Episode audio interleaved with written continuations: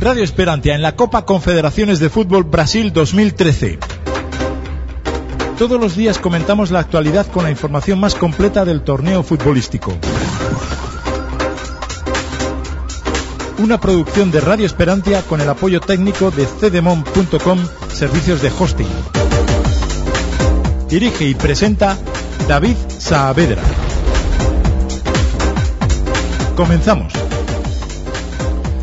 Hola, muy buenas tardes, buenos días, buenas noches, porque estés donde estés, puedes escucharlo en cualquier momento y lugar a través de los podcasts que podrás encontrar en la página habitual radioesperantia.com. Entras ahí en programas, buscas la Copa Confederaciones y ahí los tienes todos.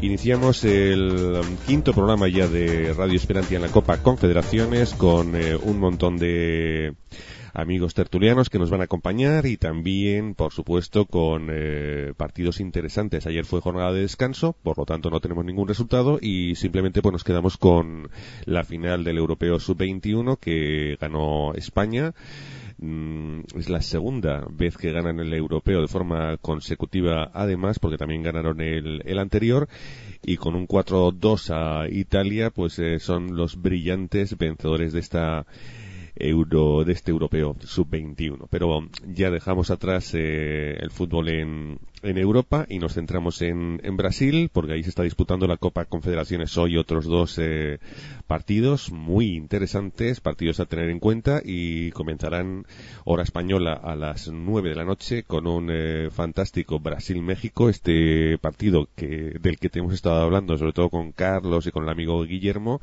y a partir de las 12 de la noche el Italia-Japón yo creo que Italia pues no tendrá muchos problemas eh, con Japón y el Brasil-México con todas las espadas en alto a ver si Brasil sigue manteniendo el nivel del primer eh, partido y también si México pues eh, aspira a las semifinales porque este es un partido clave. Todo ello lo vamos a comentar con los amigos tertulianos pero antes como siempre un consejo de los amigos de Cedemon sin cuyo esfuerzo técnico y personal sería imposible llevar a cabo este proyecto de tertulias en radioesperantia.com. Vamos con ello y ya entramos en materia.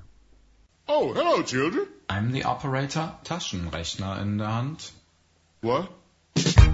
¿Necesitas una web? En Cedemon te lo ponemos muy fácil. Tu alojamiento desde solo 2,50 céntimos de euro. Entra en www.cedemon.com y elige el plan de hosting que mejor se adapte a tu proyecto. Es muy fácil, elige Cedemon.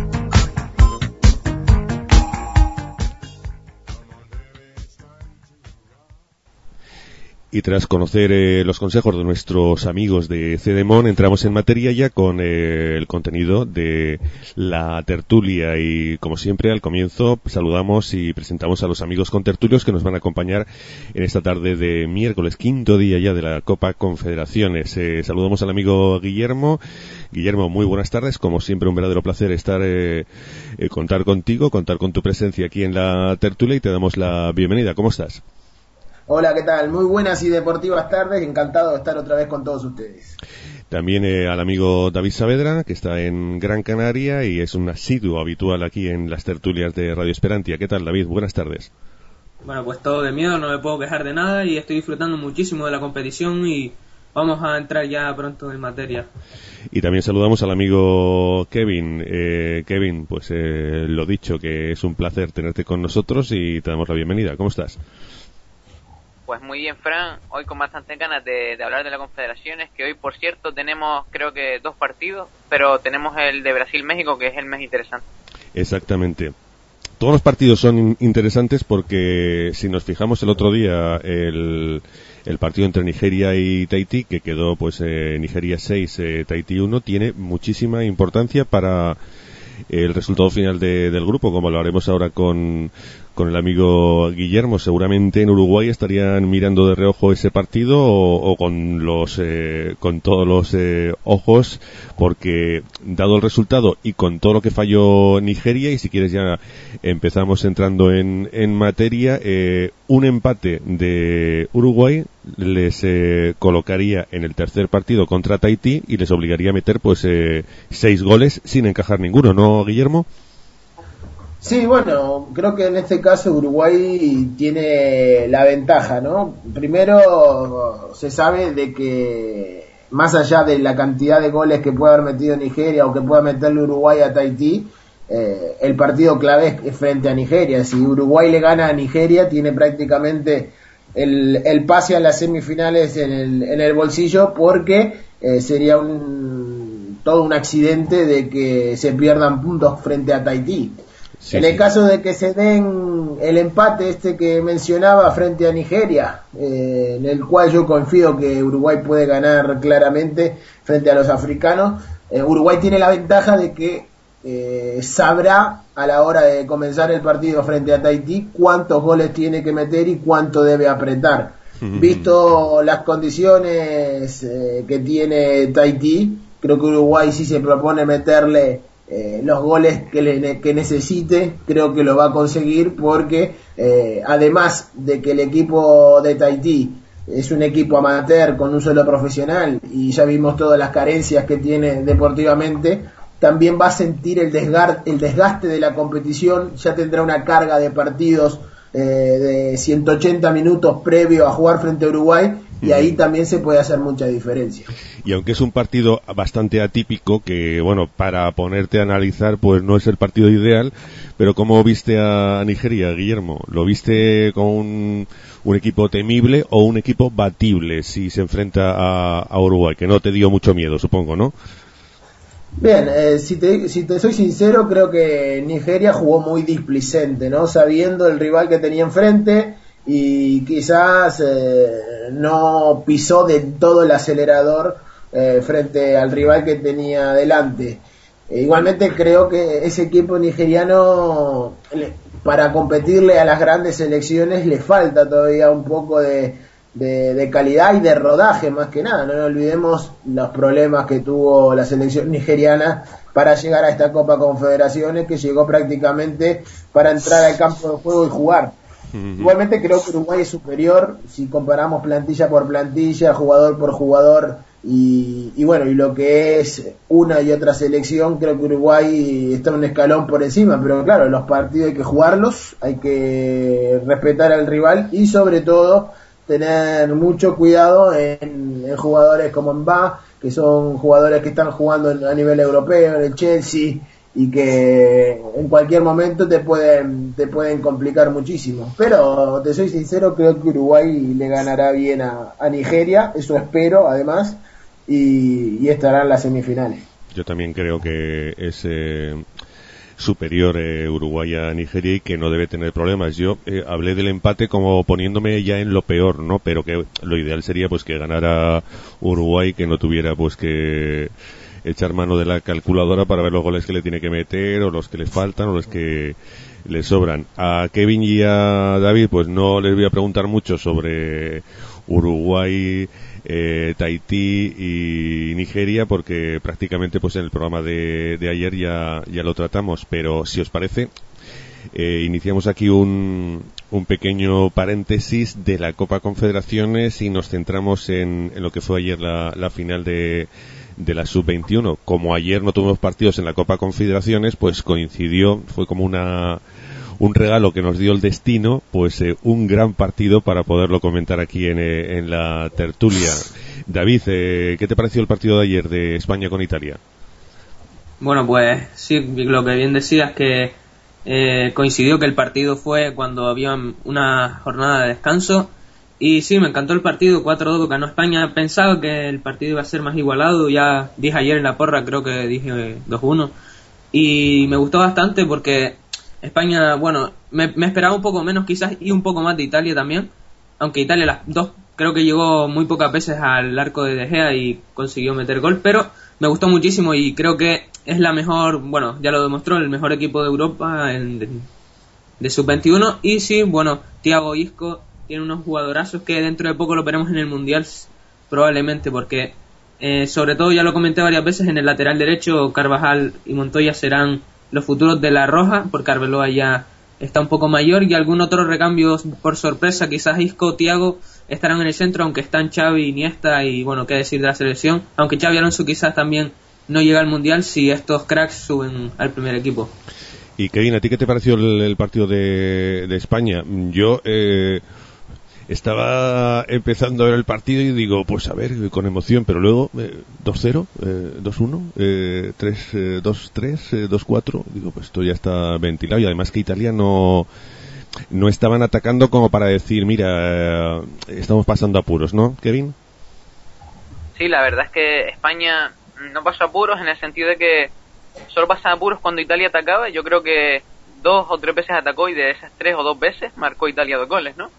Y bueno, yo creo que son los dignos sustitutos de la Roja, porque lo que hizo eh, la, roja, eh, la, rojilla, la Rojita ayer fue espectacular, un repaso táctico de Lopetegui al entrenador de Italia, no sé cómo se llama, y bueno, y también decir que veremos a más de a más de cinco más los veremos, más de cinco los veremos en el mundial, porque como bien decía antes ya eh, la edad de los de la Roja es ya es muy ya son muchos veteranos y necesitamos como un poco de juventud ya, ¿no? Porque prácticamente casi todos son pues Mayores de 30 y- 25, sí, sí, eh, Sí, rondando sí, casi la, de- la treintena. De eso precisamente tenía anotado para, para hablar y aprovechando pues que le vamos a preguntar a Guillermo qué te pareció la la iba a decir la hazaña porque claro dos eh, sub 21 dos eh, europeos eh, consecutivos. Creo que lo han hecho pocas eh, selecciones. Y ahora pues me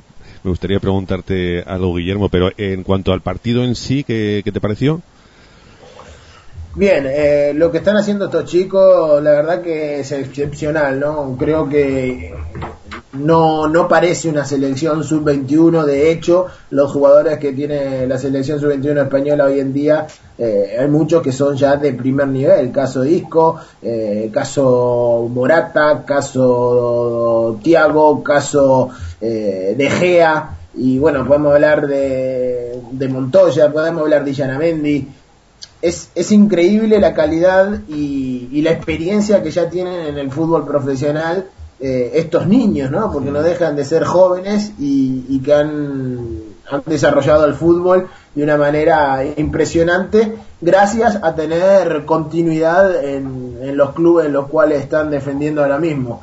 Eh, hay que hablar un poco, hay que comparar un poco con la selección española absoluta. Creo que la diferencia en la absoluta sobre el resto de las selecciones es uno o dos escalones eh, por encima del resto y creo que en la sub-21 pasa un poco de lo mismo, ¿no? Ayer se notó que, España no iba a pasar nin- ningún apuro, no iba a pasar ningún eh, tipo de problema para poder ganar la Italia. En el único momento que, que, que sufrió España, y creo que fue en algún pasaje de la primera parte, fue cuando le colocaban balones detrás a las espaldas de los defensas centrales, que ahí se movían bien los delanteros italianos, que de hecho el primer gol vino de esa manera. Pero mm, igualmente eh, era una y otra llegada de España con Morata por Delufeo por el otro lado, eh, Tiago apareciendo de segunda línea y marcando un hat-trick que creo que se ha retirado de, de la sub-21 de la mejor manera.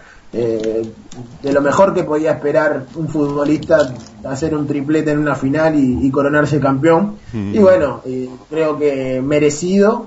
Mm, No, no hay nada Que que, objetar. que objetarle tampoco a los italianos porque eh, te digo un poco el comentario que te dice de Uruguay. Cuando tenés una selección que te supera eh, en todas las líneas y, y juega también al fútbol, ¿qué le vas a pedir no a, a los italianos como qué le vas a pedir a, a los uruguayos cuando ni siquiera pueden oler el balón? Ahí Y lo que me gusta es que es lo que me gusta es que eh, siguen manteniendo la filosofía de lo que de lo que hace la absoluta, ¿no? Eso es fundamental para que poquito a poco las estrellas de la absoluta que se vayan retirando eh, de, de la selección vayan entrando estos nuevos eh, talentos para ir cubriendo cada demarcación, cada posición dentro del terreno de juego y se siga manteniendo la calidad que tiene hoy en día España en el, en el fútbol absoluto.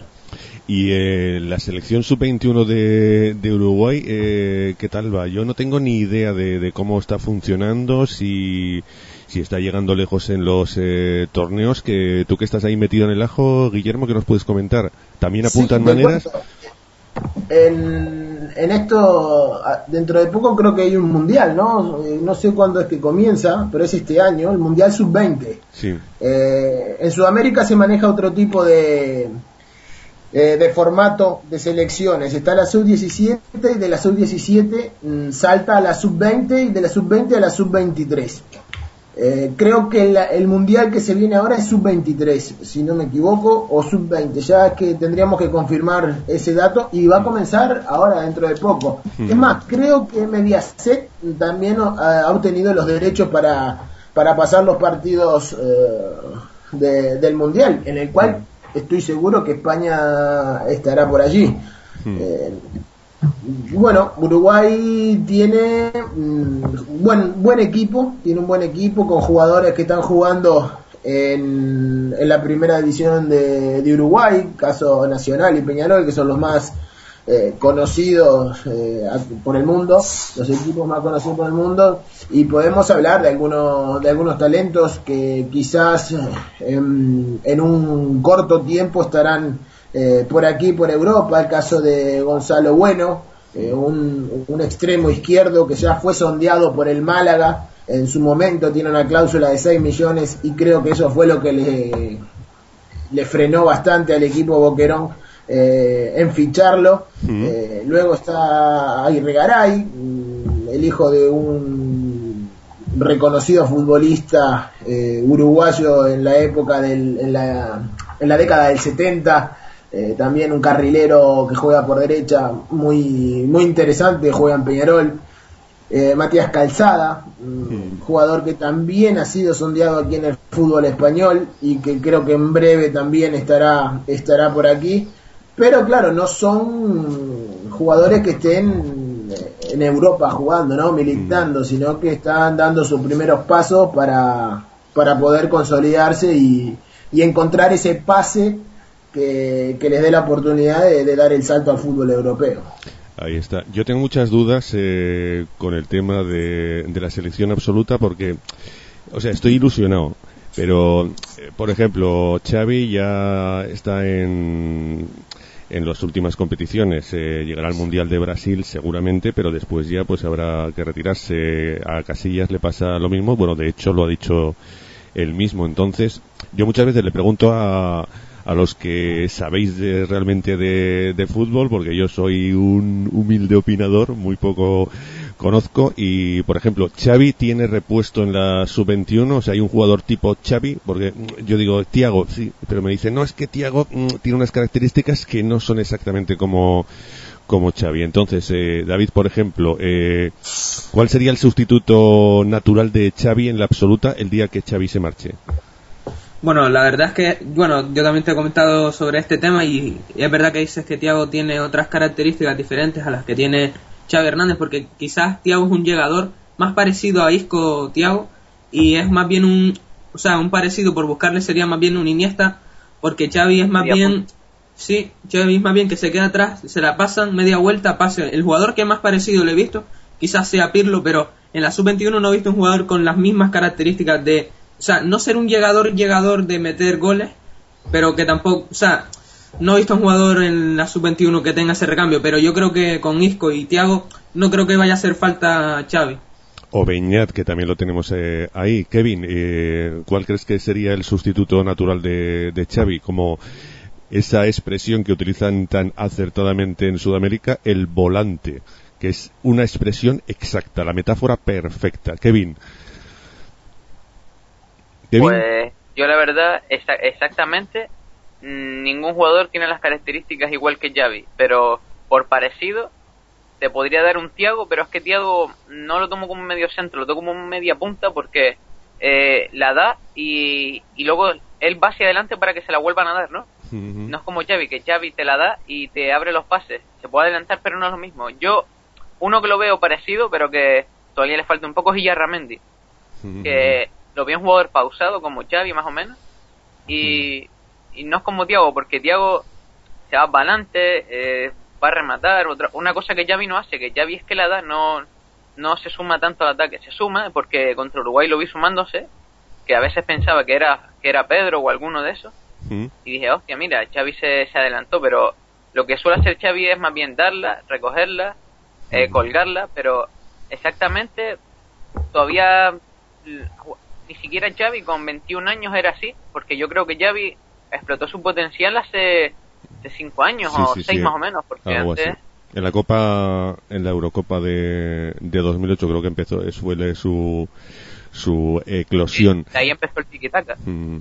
Y Guillermo, ¿tú encuentras una, mm, no sé, sustitución natural a Xavi el día que Xavi deje la selección? Hay una, una, una posición que no sé si en Sudamérica también la controláis, pero nos comentó el amigo Renato desde Italia que hay una posición que funciona en Italia y me parece también perfecta, es el trecuartista. Entonces un jugador que es un, no es centrocampista como Xavi, o sea, por ejemplo, Tiago sería trecuartista. Es ese jugador que es llegador, que no es, es como un centrocampista llegador, más o menos. No sé si utilizáis ese tipo de, de No. expresiones, que me- a mí me pareció No, muy acertada. Mm. Le podemos llamar volante con llegada. Sí, Si- exactamente. Si, querés encontrarle un término. Hmm. Mira, yo le voy a poner un poco de condimento al debate porque creo que, que voy a estar en discrepancia en lo que están opinando eh, el resto de los compañeros. Yo creo que si hay un, un sustituto natural de Xavi Hernández, Mm. hoy en día no está en la, eh, no está en la sub-21, está en la misma selección española. Igualmente, eh, siempre con el matiz de que un otro Xavi Hernández creo que pasará mucho tiempo en que surja uno, ¿no? Después terminan surgiendo porque eh, decíamos lo mismo con Pelé y apareció Maradona y después decíamos lo mismo con Maradona y apareció Messi. Pero para que surja un nuevo Xavi en el fútbol mundial, eh, creo que va a pasar muchísimo tiempo. Lo que sí hay que buscarle un sustituto. Y creo que el sustituto hoy en día no está eh, aún en, en la sub-21 de hoy, sino que creo que está en la misma selección española, eh, donde eh, hay una cantidad de futbolistas que pueden suplir eh, de buena forma y con juventud a, a lo que hace Xavi en, en la selección absoluta. Iniesta puede ser uno de los que de los que pueda estar ocupando esa referencia en el centro del campo a la hora que ya no esté Xavi. No se olviden que el Fútbol Club Barcelona fichó a Cés Fábregas para hacer el cambio regeneracional cuando Xavi eh, deje el fútbol. Eh, hoy en día eh, admiramos lo que lo que está haciendo Fábregas. El otro día se marcó un partidazo, pero no está jugando en su posición natural. Si recordamos en el Arsenal jugaba de lo que hoy juega Xavi Hernández.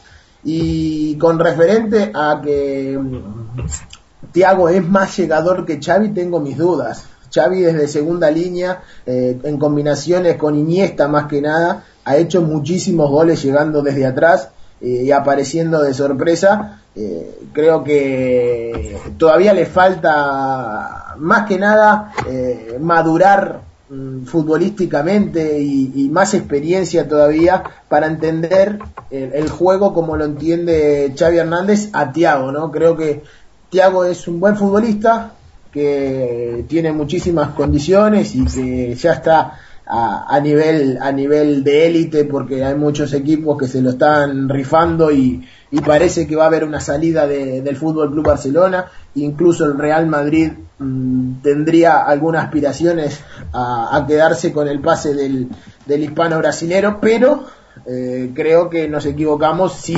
queremos encontrar ya un cambio regeneracional en Xavi en la sub-21, estando Cazorla, estando Cés Fábregas, estando Iniesta y habiendo tantos futbolistas como para poder eh, reestructurar la selección el día que no esté Xavi. ¿Y creéis que la posición eh, que ocupa Xavi y todo lo que hace en el campo, eso se puede entrenar? O sea, ¿se podría crear una escuela de Xavis, por ejemplo? O sea, un equipo, imagínate, pues pongamos la selección uruguaya y dice, mira, nos gusta cómo juega Xavi, pues vamos a hacer, vamos a especializar a jugadores para que jueguen como Xavi o con esas características. El jugador volante, el que recula, se da la media vuelta, pisa la pelota, mira, tal. ¿Eso se puede entrenar, Guillermo? ¿O, o tienes las condiciones o no las tienes? El tema es que lo que tiene Xavi es que eh, técnicamente eh, es majestuoso, ¿no? Podemos decirlo, denominarlo de esa manera. Técnicamente es impresionante cómo, cómo maneja la pelota, eh, cómo domina el balón. Cuando, cuando haces eh, las escuelitas de fútbol, cuando se le explica a los niños, lo primero que se les pide es que ellos controlen el balón y que no el balón los controle a ellos, ¿no? Bueno, en eso creo que es un ejemplo Xavi Hernández de cómo, de cómo domina el esférico. ¿Qué pasa? Todo lo que es técnica y fundamento sí se le puede dar al futbolista. Sí se le puede entrenar, sí se le puede formar desde muy pequeño y también va muy acompañado al talento que, que lleve cada uno, ¿no? Para desarrollar esas virtudes. Eh, lo que pasa es que la principal virtud de Xavi además de ser técnicamente excepcional, no es su principal virtud, sino que es que es muy inteligente. Eh, él juega primero con el cerebro y después con las piernas. La visión de juego. A la hora a la hora que recibe el balón ya, ya tiene claro lo que va a hacer. Entonces, eh, hay una carencia que tiene Xavi Hernández que no es, no es rápido, es un futbolista, tampoco voy a denominarlo lento, pero no es de los más veloces. Pero ¿qué pasa? Eh, es más rápido que cualquiera mentalmente, porque Mm. antes de tener el balón en la pelota ya sabe lo que va a hacer cuando le llegue. Y ese segundo, esos, esos segundos que, que tiene de, de ventaja eh, pensando, eh, hace la diferencia con el resto. ¿no? Y creo que eso no se entrena, que era tu pregunta inicial. Mm. Eh, la inteligencia se desarrolla eh, con, con el tiempo. Por eso que eh, Xavi Hernández ha explotado eh, ya con su carrera avanzada, ¿no? Como destacaba el compañero recién, con 26, 27 años. Exactamente. Y vosotros, Kevin y, David, que estáis jugando a fútbol, en el fútbol base y estáis pues entrenando, compitiendo, ¿notáis eh, este tipo de, características que nos está apuntando Guillermo y también pues eh, si pensáis que se puede se puede entrenar posiciones o condiciones como por ejemplo las que comentábamos de Xavi. Empezamos por ti por ejemplo. David ¿qué opinas? Bueno, sí, por poder, claro que se puede entrenar, pero no sé, hay muchos jugadores, es muy difícil conseguir esa posición porque, como bien decía Guillermo, que es el más rápido mentalmente, y sí, me, gustaría ver algún otro Xavi rejuvenecido, por decirlo así, un Xavi más joven, ahora uno nuevo para la selección española, o que surja en el mundo, en el mundo futbolístico, ya no sea en España, sino en cualquier lugar, pero yo creo que las escuelas estarán desarrollando eso poco a poco, quizás no se estarán eh, comiendo la cabeza buscando a ese Xavi, pero poco a poco sabrán que alguno llegará en algún tiempo. Mm. ¿Y tú, Kevin, qué, qué opinas? ¿Es entrenable la posición de, de Xavi o estás con Guillermo que eso es eh, condición eh, física, eh, capacidad técnica y sobre todo pues velocidad de, de pensamiento? Estoy de acuerdo con ambas cosas de David eh, y de Guillermo porque yo creo que para ser un Xavi primero tienes que esperar años, años y, y tener veteranía en el sentido de que ha jugado varias co- varias competiciones ya bastante tiempo porque yo creo que un Xavi a los 21 años creo que yo creo que no, no va a existir a menos de que de que pasen los años porque cada vez eh, los futbolistas van siendo más buenos, ¿no? Según pasa el tiempo Mm. y yo creo que un Xavi o, o sea un jugador como Xavi se podría obtener entrenando sí pero eh, a medida que van pasando los años cuando ya sea futbolista profesional sería un Xavi pero un Xavi con 21 años o 20 años entrenable no creo que exista porque tienes que tener mucha capacidad mental Y visión de o sea juego. mucha rapidez mental y sí mucha visión de juego porque lo que hace Xavi no es normal Y esto de, del jugador eh, volante, como denominan allá en, en Sudamérica, es eh, sumamente vital para un equipo de fútbol. Yo recuerdo, por ejemplo, ver en, en la Copa América, por ejemplo, la que ganó Uruguay, ver a Argentina, incluso en la fase de clasificación, cuando estaba Maradona para el Mundial de, de Sudáfrica, que las pasaron canutas y se veía Messi y el Kun Agüero delante, pero claro, no le llegaban balones no tenía el, el jugador que le suministraba los balones. Y entonces, claro, tienes al mejor jugador del mundo o a los dos o tres ju- mejores jugadores del mundo. Pero claro, si no les llegan balones no pueden hacer nada. Y ese es el problema de, del suministro de juego a los delanteros. También le ocurre mucho al Madrid.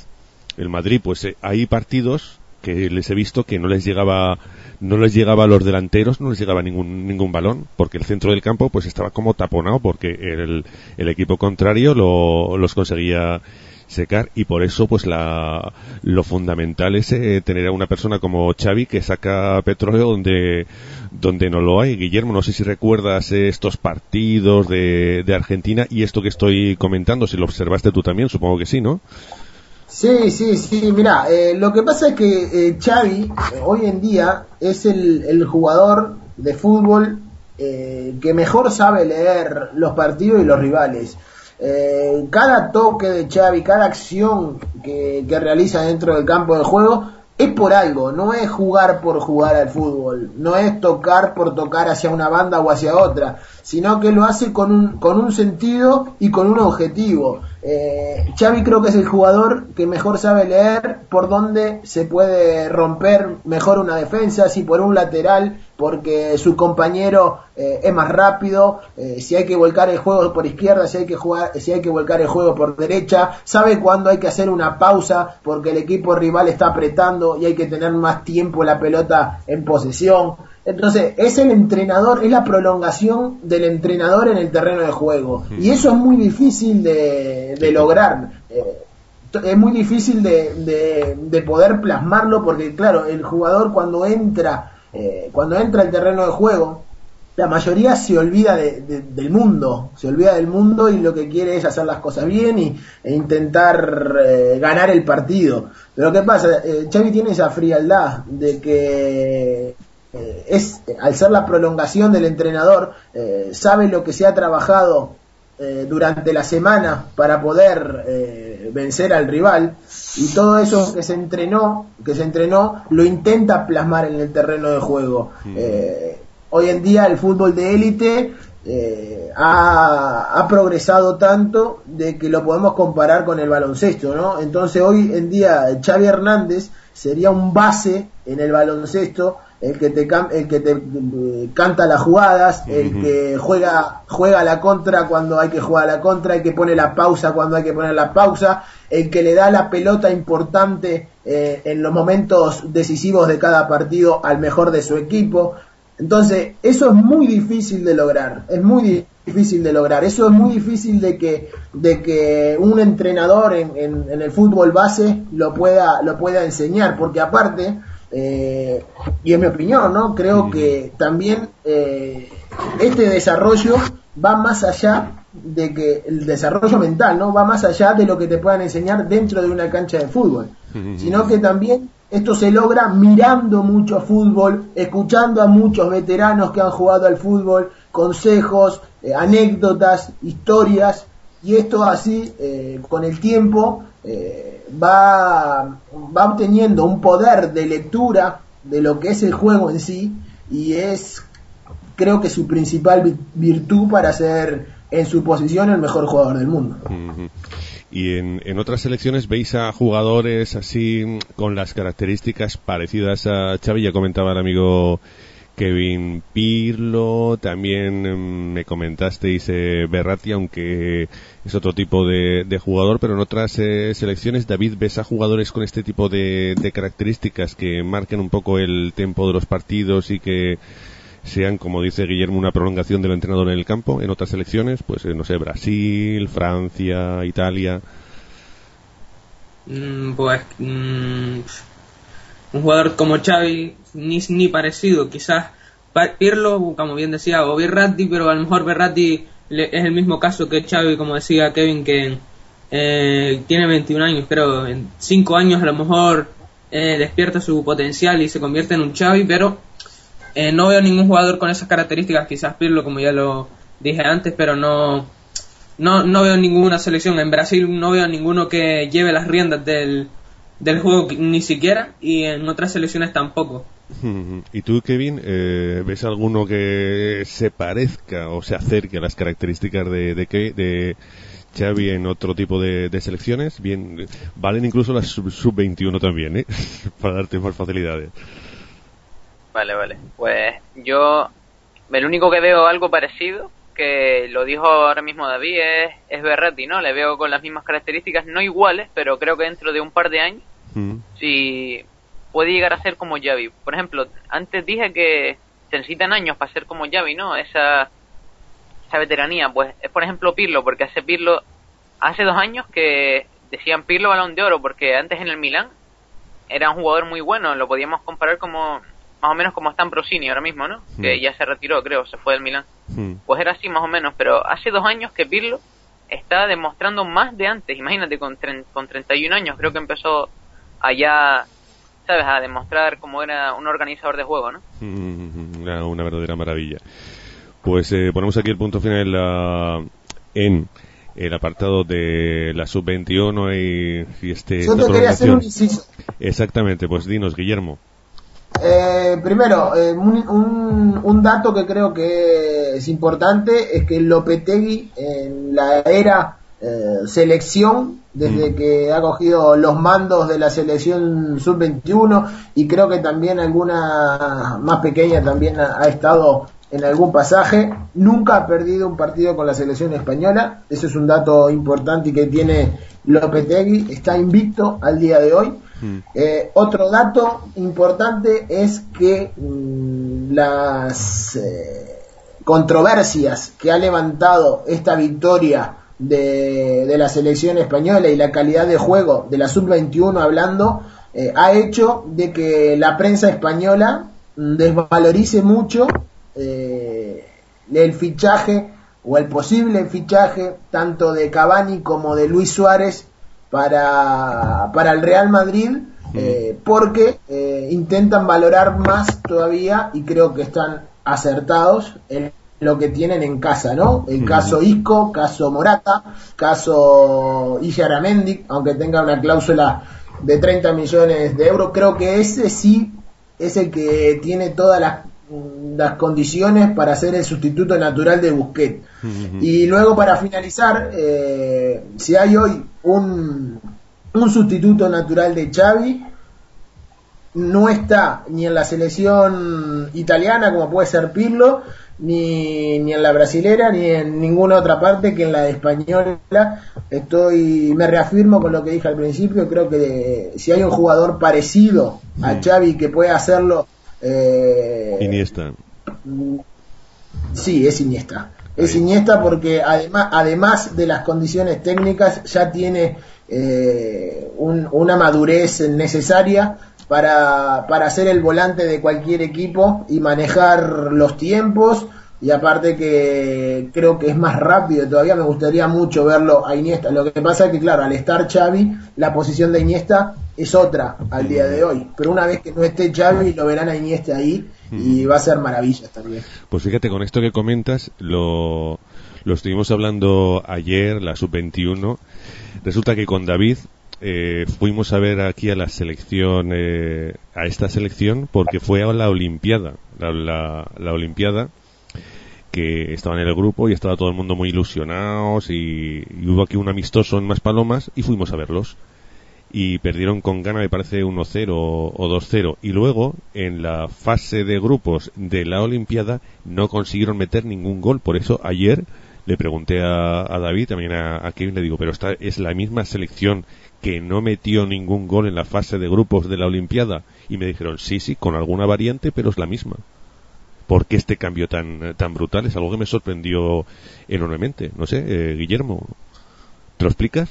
El cambio puede ser. Bueno, en aquel, en aquel momento, en aquel momento se hablaba de, de que en las concentraciones eh, había algo de juerga y se dijeron muchísimas cosas de aquella selección. Yo creo que simplemente tuvo el mal momento, ¿no? Un mal momento y, y ya está, no hay que darle mucha, muchas vueltas. Igualmente de aquel, de aquel entonces hasta, hasta el día de hoy, eh, estos jugadores han tenido encima una carga de partidos eh, a nivel profesional muy importante que, que le ha permitido progresar a la mayoría de ellos. O sea que en aquel momento Montoya no sé si tendría, habría tenido minutos en el Fútbol Club Barcelona en el primer equipo. Eh, Morata creo que, que más de lo mismo. Incluso de Lefeu.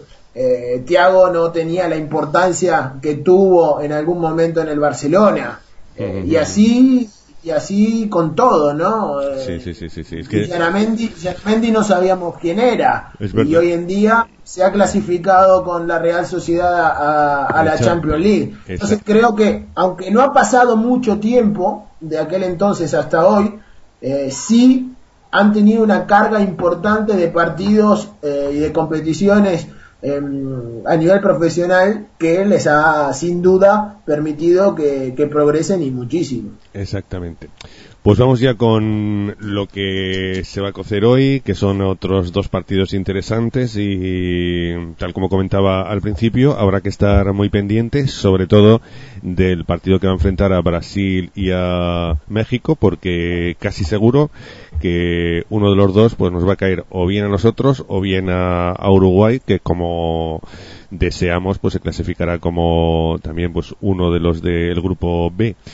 Entonces, eh, Brasil-México, yo creo que es un partido como para no perdérselo y hay que observar pues una serie de detalles. Eh, Brasil podrá jugar pues tal como jugó con Japón, o sea, irán tan tan sobraos como con, con Japón o al encontrarse a un equipo ya más puesto pues van a tener complicaciones. Se verán las lagunas que tiene Brasil en el centro del campo y no sé, esa anarquía que parece ser que domina todas las selecciones brasileñas en los últimos años y también si México, pues después de haber visto prácticamente al Chicharito que estuvo secando a Pirlo, era su sombra y no pudo jugar a, pues como juega él, pues si veremos otro tipo de, de partido. Comenzamos por este. Eh, Kevin, ¿qué, ¿qué te esperas de este Brasil-México que comienza a las 9 de la noche, hora española, a las 8, una hora menos aquí en Canarias?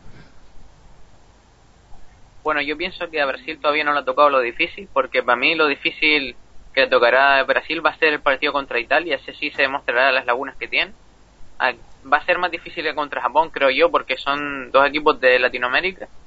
Y yo creo que México tiene que conocer bien a Brasil y Brasil tiene que conocer bien a México.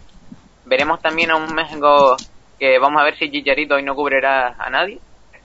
Porque porque si, si cubrirá a Neymar o a alguien, no creo que haga mucho México porque de- no pueden tirar de Giovanni Dos Santos, ¿no? Y creo que será un partido entretenido, pero yo doy por favorito a Brasil ya que México no está pasando por su buen momento.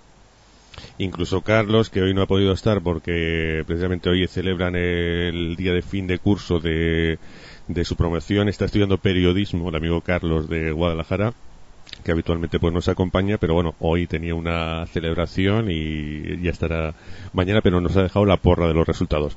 Y tú, David, ¿qué te esperas de, de este partido? ¿Coincides con Kevin que Brasil pues ya va a tener que arremangarse las mangas, valga la redundancia, para empezar a jugar porque ya empieza a complicarse el partido o, que nada, que irán sobrados y sin problemas? Bueno, pues sí, más o menos pienso lo mismo que Kevin.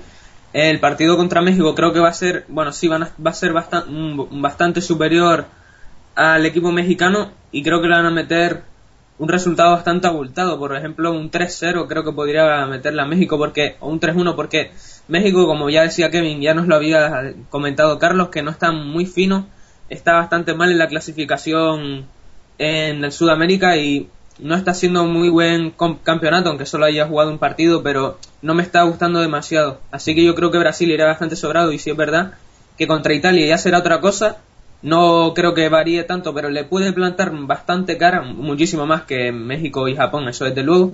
Y ya tengo muchísimas, pero muchísimas ganas de que llegue el día que juegue contra España y sería una verdadera pena que no les tocara jugar en este campeonato, porque desde hace años, bueno, es que creo que yo, desde que tengo conocimiento del fútbol, no he visto un España-Brasil y me hace muchísima ilusión verlo, no sé por qué, porque quizás sean los dos mejores equipos que mm, de Sudamérica y de Europa. Pues ya veremos a ver si, si coincide. Eh, no sé si observaste, Guillermo.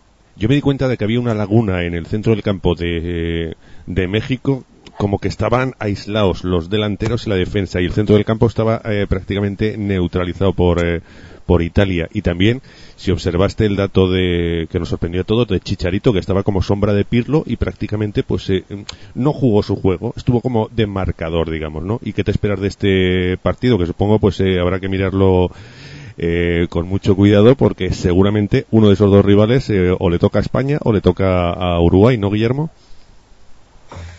Bien, eh, con respecto a lo que a lo que mencionas eh, de esta jornada, creo que tanto el Brasil-México como el Italia-Japón tienen el mismo aliciente eh, a- de valor agregado, ¿no? En lo que es esta segunda jornada del Grupo A.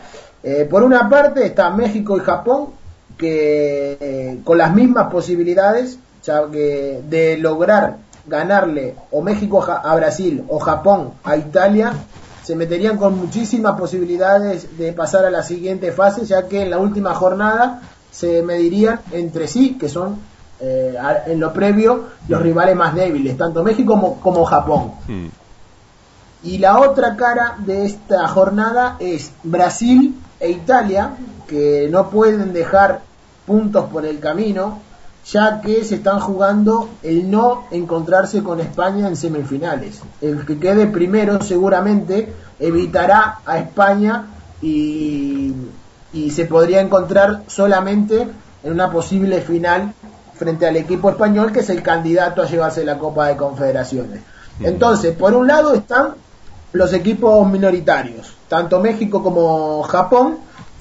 Que se juegan, creo, su última posibilidad de dar el golpe y poder eh, intentar eliminar o a Brasil o a Italia, que se van a encontrar en la última jornada, entonces uno de los dos inevitablemente va a perder puntos.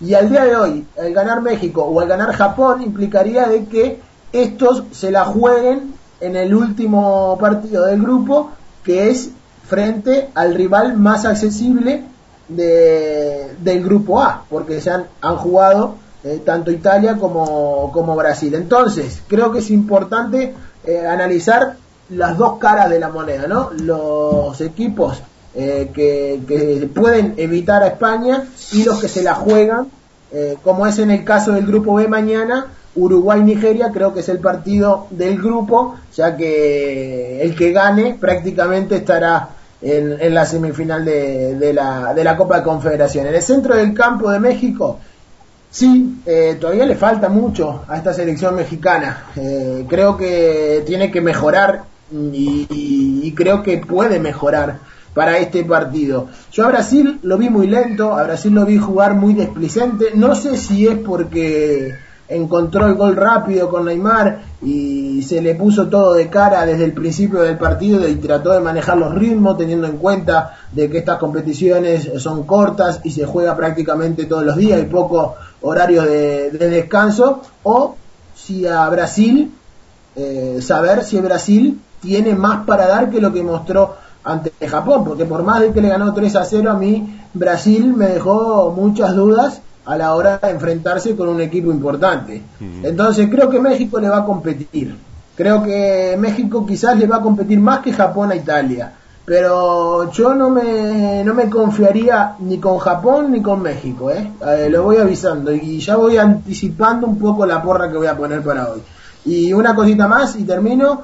Este partido de, de Brasil-México lo retransmitiremos en cadena Exarquía a partir de las ocho y media de la noche para todo aquel que quiera, que quiera escucharlo.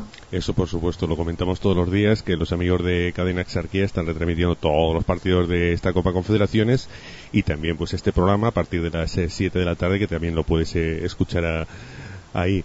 Pues, eh, Sí, este programa, que este programa es la previa de cada partido. ¿eh? pues fantástico, además, mucho... de Cadena Exarquía escucha eh, Esp- Esperantia Radio eh, todos los días antes de, de cada partido de la Copa Confederaciones, la tertulia y el análisis previo de, cada encuentro. Y si no tienes claro dónde encontrarlo, pues ya sabes que es Cadena Exarquía FM y allí pues rápidamente eh, entras y lo puedes escuchar desde cualquier parte del mundo. Eh, David, ¿qué te esperas de la jornada? Bueno, vamos a hablar del primer partido del México del México Brasil. Eh, ya nos lo ha comentado Kevin. ¿Qué, qué te esperas de este México Brasil? Kevin. Pues parece ser que no nos eh, escuchó, se de- ha debido que... No, no, pero- Sí, sí, dime, dime. No, que creo que esta pregunta ya la, ya la había comentado antes, ¿no? Sí, pues se me ha ido el santo. Vamos a pasar con el segundo partido o la porra de, de, este.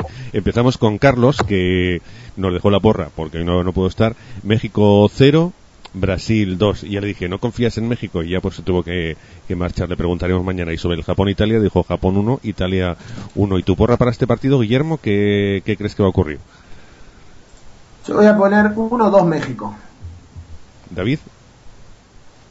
El partido de Brasil-México, sí. ¿te ¿Eh? sí, sí, sí, Brasil pues, pues yo diré que en 3-1 los goles de Hulk, eh, Neymar y bueno, dos Neymar y Javier Hernández. ¿Y Kevin, tu porra para este partido? Voy a dar yo también un 3-1. Gol de México va a ser de, de Giovanni Dos Santos y de, y de Brasil va a ser de dos de Fred y uno de Marcelo. Pues yo creo que va a ganar México 1-2 1 o 1-3. Porque yo le he visto demasiadas costuras todavía deshilachadas a, a, Brasil y ahora que se va a enfrentar a un equipo de mayor entidad, pues veremos a ver esas costuras si consiguen cerrarlas o se les abren ya de forma absoluta. Y vamos con el segundo partido, eh, Japón-Italia. Japón que tiene que ganar, tal como nos comentaba Guillermo, sí o sí, eh, y la selección italiana que con una victoria pues ya prácticamente estaría en la en la siguiente fase. Eh, David, ¿qué, ¿qué opinas de este partido? ¿Crees que, tal como dice Guillermo, pues eh, vamos a ver un, un partido de estos eh, a cara de perro? Porque claro, Japón eh, o gana o se, o se marcha ya. Sí, la verdad es que este partido yo creo que me va a causar muchas dudas sobre el resultado que quedaría en la porra porque es muy difícil saber cómo se va a dar este partido, pero yo creo que Japón se va a partir el alma y va a jugar a van a correr todos un montón, van a dar todo lo que puedan. Italia creo que va a ser lo mismo que hizo contra México, estar más o menos dominando el partido y, así, y teniendo bastantes ocasiones, aunque no demasiadas claras, y bastante, va a estar bastante igualado. Yo creo que mucho más interesante que el partido de Brasil-México, no sé si me equivocaré, pero ya lo veremos luego y creo que estará muy igualado de uno o dos goles de diferencia. ¿Y tu porra para este partido? Pues voy a decir Italia-Japón, para que se iguale un poco el grupo voy a decir eh, 1-2 y el gol de Italia lo va a meter Balotelli los de Japón Kagawa y mm, Uchida. Ahí está. Te dejamos también la porra que nos dejó Carlos. Japón 1, Italia 1. Veremos a ver quién acierta. Y Kevin, ¿cómo ves este partido entre Japón e, e Italia? Duelo eh, para Japón es eh, el todo o el nada. Italia todavía tiene un pequeño margen, pero un partido interesante en cualquier caso, ¿no? Sí, bueno, yo lo veo difícil para Italia porque después de todo Japón no es una mala selección, sino que tuvieron la mala suerte de que Brasil estuvo muy, mucho mejor de cara a puerta y que la velocidad le derrumbó. Y bueno, yo creo que va a ganar Italia por, por nombres más que otra cosa, porque por juego eh, podrían estar igualados. Y voy a dar un 2-1 a favor de Italia con gol de Balotelli y, y, gol, y otra vez repite Pirlo porque quiere marcar otro gol más en la Confederaciones. Y de, y de Japón pues lo marcará Uchida de córner. Exactamente. ¿Y tu porra para este partido, Japón-Italia, eh, Guillermo? No sé si me la diste ya, Bien, porque yo- hoy estoy despistadillo. Yo creo que va- también va a ser un partido parejo, por lo que decía antes, que los dos se juegan gran parte de, la Copa, uno en seguir, como es el caso de Japón, y otro el no encontrarse en semifinales con España, que creo que es un dato muy importante, por eso creo que Italia también tiene que salir desde el minuto uno a buscar los tres puntos. Pero cuando hay tanto en juego por ambas partes, eh, seguramente veremos poco fútbol y más bien buscar resultados, lo cual creo que va a terminar en empate. Y si tienen en cuenta el- la porra que vi en el partido inicial de México 2, Brasil 1 y un empate entre Japón e Italia, quedaría el grupo para la última jornada precioso para definir. Exactamente. Y antes de, de terminar, queremos eh, comentar eh, pues una serie de hechos que están ocurriendo ya es en el ámbito extradeportivo que a mí pues me han sorprendido bastante porque Brasil es uno de esos países eh, emergentes, está incluido en los BRICS de Brasil, Rusia, India y, China con crecimiento en torno al 5% y a mí esto de, de todas las eh, manifestaciones que ha habido, protestas, que la policía militar haya tenido que, que intervenir en muchos casos, me ha sorprendido bastante porque creía que, que Brasil y bueno, mm, prácticamente todo el entorno sudamericano estaba viviendo pues un, un momento bastante dulce en lo, en lo económico después de todas las crisis que, que han pasado y me gustaría que, que comentarais esto. Eh, Guillermo, ¿tú te esperabas que hubiera tanta conflictividad eh, social allá en Brasil? No, como esperarla, no, no la esperaba. Pero sí que, que creo que, es una protesta que no se escapa a la realidad que existe hoy en, en Brasil, ¿no? Brasil, por más de que sea una, un país emergente y su economía eh, esté yendo en los últimos años de menos a más, sigue habiendo muchísima diferencia entre las clases altas y las clases bajas. No nos olvidemos que en Sudamérica ya hace varias décadas la clase media ha desaparecido completamente como está sucediendo aquí en España al día de hoy. Eh, por eso que entiendo a esos manifestantes que aprovechen eh, una un certamen deportivo como en este caso la Copa Confederaciones que tiene repercusión a nivel mundial y reclamar lo que creen y yo también creo que es lo más justo, ¿no? Se ha gastado eh, muchísimo dinero a través del, del gobierno en lo que se refiere a infraestructura y organización para esta para estos certámenes deportivos que se que se vienen y que está como la Copa de Confederaciones, pero no te olvides que después viene el Mundial y luego tendrán para organizar también las Olimpiadas de 2018. Mm. Se está eh, invirtiendo muchísimo dinero en infraestructura y en lo que es la parte de deporte, ¿no? Pero eh, se está dejando de lado eh, cosas de la sociedad que son muy importantes y muy necesarias como invertir en educación, en, en sociedad, en el, te- el tema social en Brasil, mm, ya lo saben todos, Sí, el sí, tema sí. de las favelas, es un, un tema muy complicado y, y la seguridad es eh, muy baja en algunas partes de Brasil. No nos olvidemos que Brasil no es Río de Janeiro y San Pablo. Brasil tiene eh, va de norte a sur en lo que es el, el mapa de, de Sudamérica.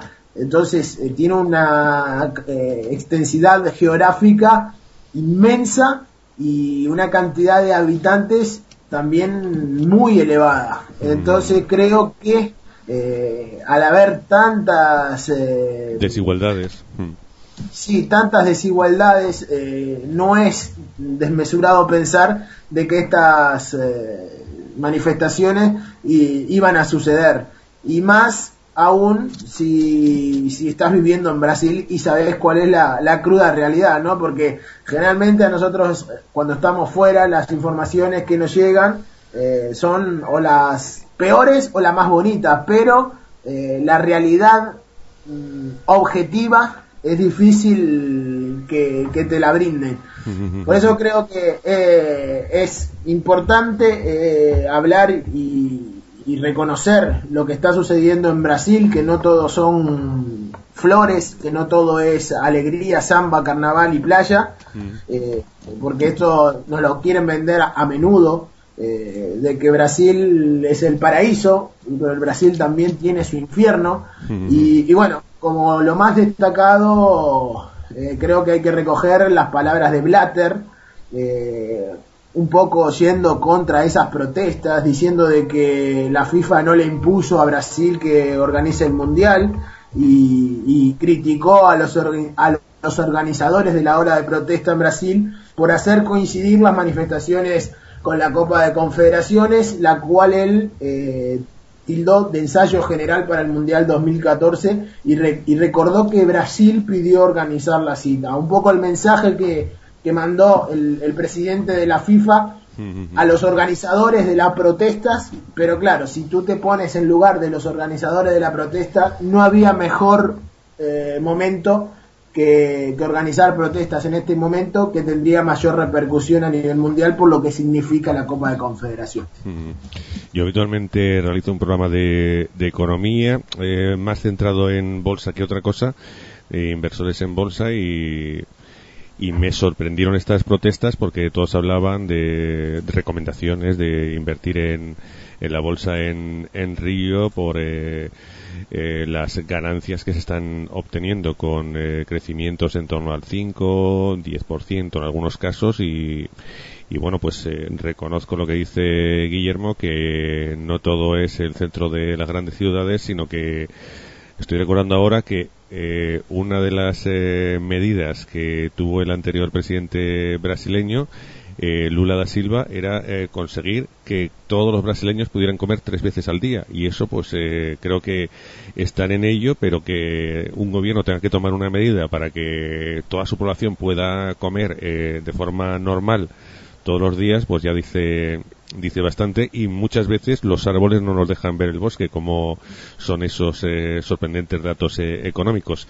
David querías comentar algo sobre este tema ya en el ámbito extradeportivo No, sobre el tema de, de, lo de, las, de lo de las protestas y manifestaciones que eh, está habiendo ahí en Brasil, no, no quería añadir más sobre lo que había dicho Guillermo, que estoy totalmente de acuerdo con las desigualdades entre las clases y, y por ello está habiendo esta manifestación, pero antes que de terminar el programa, porque ya sé que el tiempo se nos está echando encima, Fran, Sí. quería comentar un- una cosilla, que hoy es la final entre el Girona y el Almería sobre el, el ascenso al, a Primera División, es la ida, y quería que cada uno nos comentara un poco la porra también de este partido, ya que no solo están las selecciones y quería un poco hablar unos minutillos, aunque sea del Girona Almería, si te parece bien, Fran.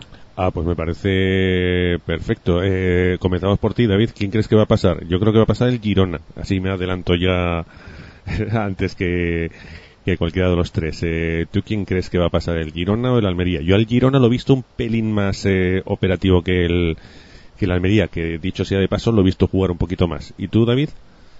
Bueno, sí, hay que decir que los dos equipos están capacitados pa- están capacitados para jugar en la primera división y me y creo que va a ser un partido muy igualado. Si el Almería hace lo mismo que hizo contra la Unión Deportiva Las Palmas, que jugó bastante bien defensivamente y a las contras salía eh, bastante bien y haciendo muchísimo daño en la defensa rival, podría hacer muy buenas contras contra el Girona y hacer mucho daño, pero viendo cómo está jugando el Girona que no que está haciendo partidos muy serios, quizás sea el que vaya a ganar, aunque va a estar muy igualado, cualquiera de los dos pueda ganar. Y yo personalmente quiero que gane el Girona después de, de la. Quiero como venganza de que haga el Girona de lo que pasó con la Unión Deportiva Las Palmas, aunque no sea demasiado rencoroso, pero bueno, Ya, pero se es me una- queda la espinita ahí. Es una vendetta indirecta que tampoco, tampoco sirve para mucho. Kevin, tu porra para el partido y para la eliminatoria, Eh, vamos. Vale, vale. Yo mm, veo que el Girona hasta el año pasado era, era un equipo débil. Este año subió, lo hizo bastantes cosas buenas, pero veo que el Almería lleva tiempo luchando por ascender a primera desde que bajó. Y creo que este va a ser su año porque los veo mejor. Cada año se han, han estado arriba y yo creo que contra un equipo como el Girona que acaba de, de, de estar bien, por decirlo así, porque el año pasado iban a descender si no fuera porque el Villarreal bajó y el Villarreal B tuvo que bajar también. Si no hubiera sido por eso, estarían en segunda B ahora mismo. Mm, Entonces voy a decir que gana el Almería porque está, es un equipo más, más fuerte en casa y fuera de casa no es un equipo débil, que se diga, porque le hizo mucho año la Unión Deportiva eh, fuera de casa y eso que la Unión Deportiva en casa es como es como un fortín, es como el Barça en el Camp Nou para mí. mm. Y voy a dar un hoy un 1-1 porque es en casa del Girona y voy a dar un 1-1. Pues yo, eh, eh, la segunda división está, me está empezando a desencantar porque yo soy de Huesca y ya sabéis lo que le ha pasado a la Sociedad Deportiva Huesca, así que eh, la segunda división como que la tengo ahí un poco apargadita. ¿Y tú, Guillermo, qué, qué opinas sobre este choque? ¿Y quién es que va a subir a primera? Bien, te cuento. Eh, antes que nada, también decir que la que el equipo de Salamanca ha desaparecido también. sí, Creo que es una noticia, Mm. una noticia bastante, bastante fea para el fútbol español. En cuanto a la, a la final, esta que se va a disputar entre Girona y, Almería, creo que los dos equipos son equipos competitivos y que al ser una final eh, va a ser muy parejo y creo que va a haber pocos goles también. Eh, y más teniendo en cuenta la, la, localidad del Girona. Creo que esto se va, se va, se va a definir en, eh, en Almería. Creo que va a pasar a Almería quiero que pase Almería como equipo andaluz que es, eh, que estamos aquí. Y también creo que tiene una, una historia y una trayectoria más importante para jugar en, primera división. Una ciudad muy bonita, la de Almería, en la cual tuve la oportunidad de estar varias veces, incluso retransmitiendo fútbol. Eh, Igualmente tengo mi corazón con Almería no solamente porque sea andaluz, sino porque hay dos uruguayos jugando, uno es el lateral derecho que es Junino, no sé si lo tienen visto, y otro es Ignacio González, que también tuvo su, su pasaje por el Valencia y después por el fútbol belga. Eh, analizando, creo que se le va a ser un partido apretado, parejo, que puede que termine en empate y, sin duda se va a definir en el, en, el Estadio Olímpico del Mediterráneo, donde la Almería creo que va a hacer la diferencia ahí frente a su gente. Pues veremos a ver lo, lo que pasa y nosotros ya ponemos punto final porque eh, a partir de las 6 de la tarde ya sabes que tienes este programa en directo y a las 7 en cadena Axarquía. Recuerda, cadena Axarquía FM y después eh, no te pierdas la retransmisión fantástica que van a realizar de ese magnífico partido México-Brasil pues a partir de las 9 de la noche hora española una hora menos en hora peninsular porque Canarias también está en, España y una hora menos en Canarias a las 8 de la tarde. Así pues despedimos a los amigos que nos han acompañado el día de hoy. Eh, empezamos por Guillermo. Guillermo un placer de verdad eh, contar contigo y te esperamos en un próximo programa ¿de acuerdo? El placer ha sido todo mío y decirte que acá tenemos eh, un entrenador que es de ahí de, Lanzarote, mm. de, las Islas Canarias, se llama Pedro Álvarez, que ah, creo que tuvo un pasaje, un pasaje por, por Las Palmas, no, no sé si lo recuerdan, eh, ha dirigido El, equipo aquí de Málaga, eh, el Vélez Club de Fútbol, que, que milita en tercera división en el año 2010-2011. Pues nada, agradecerle a vosotros por contar conmigo y, a seguir a seguir viendo esta Copa de Confederaciones para poder analizarlo junto a los amigos de Radio Esperanti. Exactamente. Eh, David, un placer contar con, con tu presencia aquí en la tertulia y te esperamos en un próximo programa. ¿Ok? Sí, como siempre digo que el placer siempre es mío y antes os iba a decir una pequeña cosa que se me olvidó decir el resultado del partido, mucho comentando, pero al final no di un resultado y voy a decir que el Girona gana 2-0 el gol de Gerard Bordás y de Jandro. Y sí, pues encantado de siempre participar en este programa y mañana nos vemos a la misma hora, Frank. Y un saludo también para Guillermo y Kevin. Fuerte abrazo Y Kevin, eh, lo mismo para ti. Un placer eh, contar con tu presencia. Te damos las gracias y te emplazamos para un próximo programa. Ok. Ok, Frank, igualmente espero verte mañana para seguir hablando de esta Copa Confederación. Y mañana recordemos que tenemos jornada gorda porque juega el grupo nuestro, Uruguay, España, Tahití, Nigeria, y jugándose los eh, cuartos y dependiendo de ese partido tal como nos comentaba Guillermo, Uruguay y Nigeria, pues veremos a ver cómo se pone el grupo que tiene pinta de ponerse muy, muy interesante. Hasta aquí eh, la tertulia de hoy. Eh, volvemos eh, mañana, ya sabes, a las 6 de la tarde, una hora menos en Canaria, en Radio Esperantia, a las 7 en cadena Axarquía FM. Y recuerda que la retransmisión habitual de los amigos de cadena Axarquía FM de todos los partidos de la Copa Confederaciones. Volvemos mañana. Un cordial saludo. A ser felices. Hasta entonces. Radio Esperantia en la Copa Confederaciones de Fútbol Brasil 2013. Todos los días desde las 18 horas, una hora menos en Canarias, te ofreceremos toda la actualidad de la cita futbolística con la tertulia de los aficionados de los países contendientes. Una producción de Radio Esperantia con el apoyo técnico de cdemon.com Servicios de Hosting.